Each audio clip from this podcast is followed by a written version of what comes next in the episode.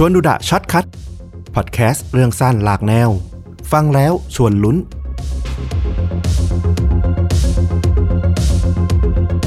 สำหรับเรื่องราววันนี้นี่ต้องบอกว่าเป็นธีมเดียวกันกับตอนหลักที่เพิ่งเล่าไป ของต้อมมานะที่ว่ารถตกลงไปในหุบเหวเจ็ดวัน โอ้โห ใช่ ชื่อตอนว่า 7 วันลึกลับกับเธอที่หายไปนะครับ ใครยังไม่ได้ฟังนะ ลองไปหาฟังก่อนได้นะครับ พอดีว่าพอหาเรื่องนั้นปุ๊บ แล้วก็คิดตามไปต่อไปอะว่า เอ๊แล้วที่ไทยมันเคยมีเหตุการณ์ประมาณนี้ไหม คนตกเขวแล้วไม่มีใครมาช่วยอะติดอยู่หลาย ๆ วันอะไรประมาณเนี้ยก็เลยแบบไปลองเซิร์ชดู แล้วก็เจอข่าว เจอเหตุการณ์ที่เพิ่งผ่านมาไม่นานน่าสนใจมาก ก็เลยอยากมาเล่าให้ฟลุกกับคุณผู้ฟังฟังนะครับผมอืม ย้อนไปนะ วันที่ 27 กรกฎาคมปี 64 ก็คือปีที่แล้วนี่เองนะ เวลาประมาณบ่าย2โมง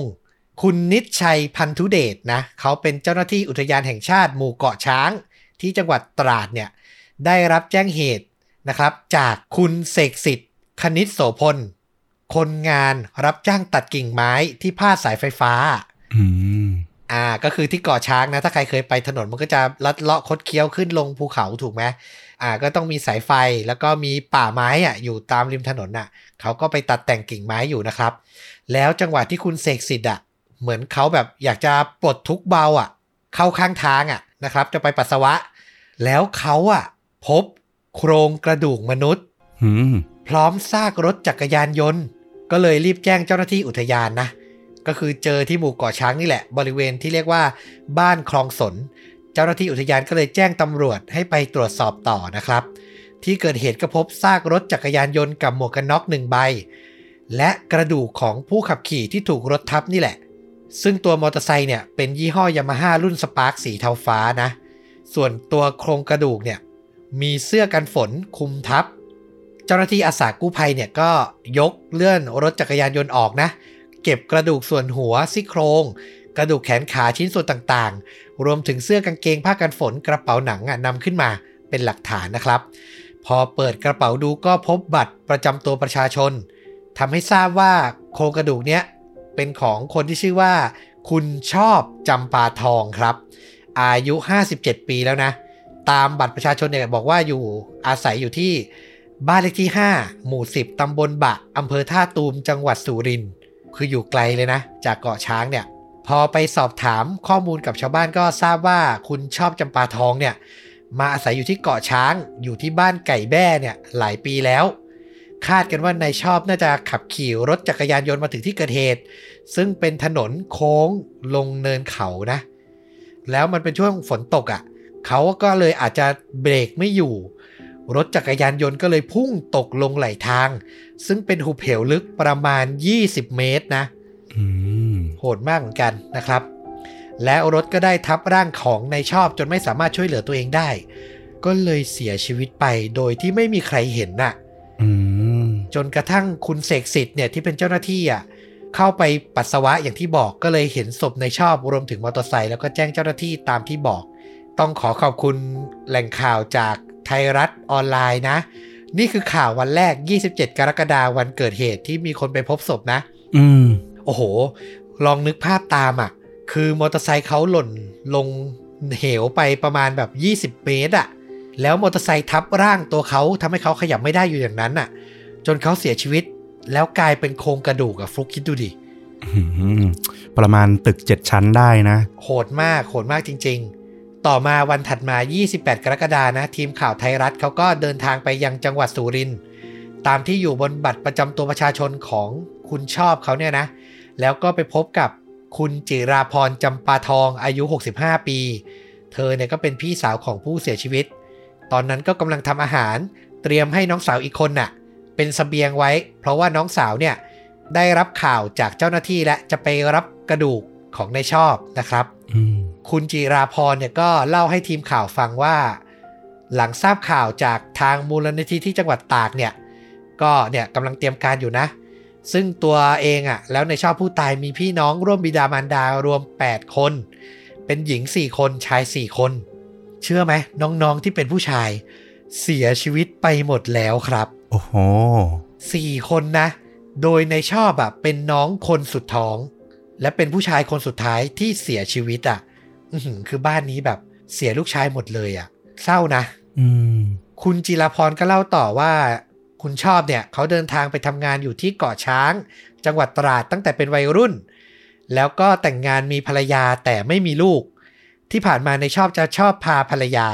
กลับมาเยี่ยมบ้านที่จังหวัดสุรินทร์เป็นประจำทุกปี ปีละครั้งดึงบ้างสองครั้งบ้าง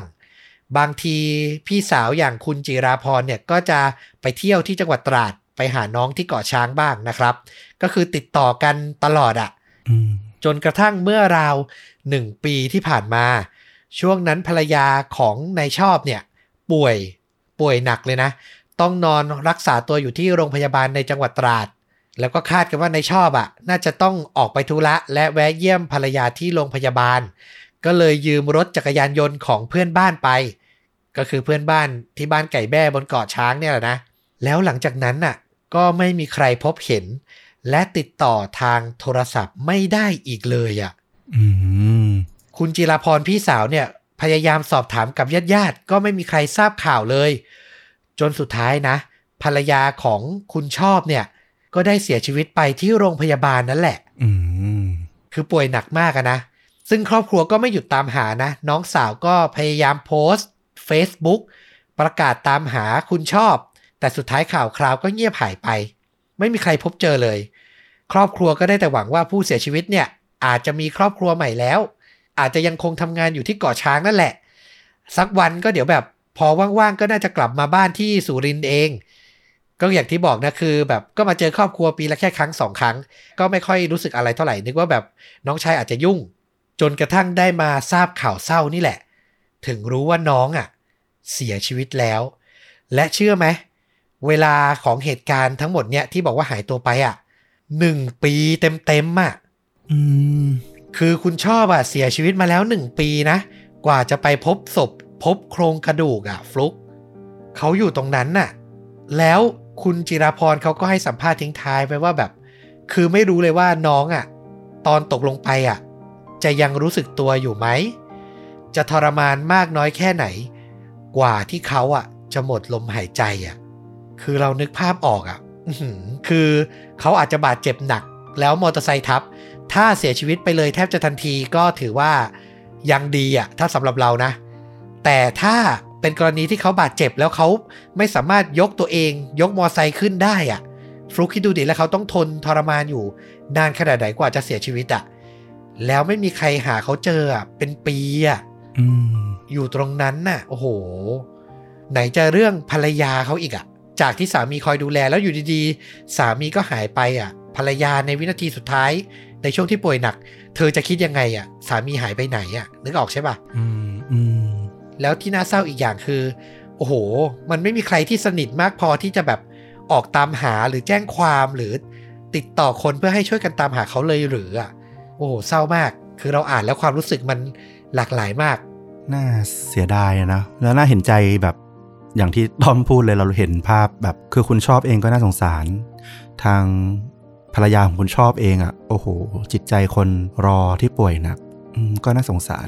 นี่ถ้ามันเป็นหนังคือมันจะเป็นฉากจบที่รู้สึกแบบปวดร้าวในหัวใจมากๆเลยนะ มันเป็นหนังจิตตกอะ่ะเออ มันคือโอบอยอะอืม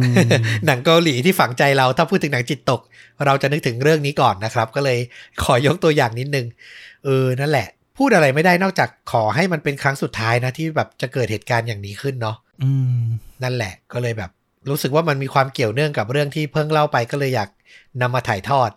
อาจจะผิด concept นิดนึงที่แบบเคยพูดไปว่าเอ้ย Short Cut อยากให้เป็นเรื่องเบาๆนะครับ แต่ก็นั่นแหละ ถือว่าแบบมีความหลากหลายและเป็นเรื่องสั้น ที่แบบว่า เออฟังแล้วแบบมันชวนลุ้นชวนน่าสนใจแล้วกันนะครับผม ก็เดี๋ยวพยายามหาเรื่องที่หลากหลายอย่างนี้มาถ่ายทอดต่อไปสัปดาห์หน้าจะเป็นรูปแบบไหนก็กลับมาติดตามได้นะครับ กับชวนดูดะ Short Cut รวมถึงรายการปกติของชวนดูดะทุกอย่างทุกรายการเลยนะครับ ติดตามได้ทั้ง YouTube Facebook b l o g d i t Spotify และ Apple Podcast วันนี้ต้อมกับฟุกลาไปเพียงเท่านี้ สวัสดีครับ สวัสดีครับ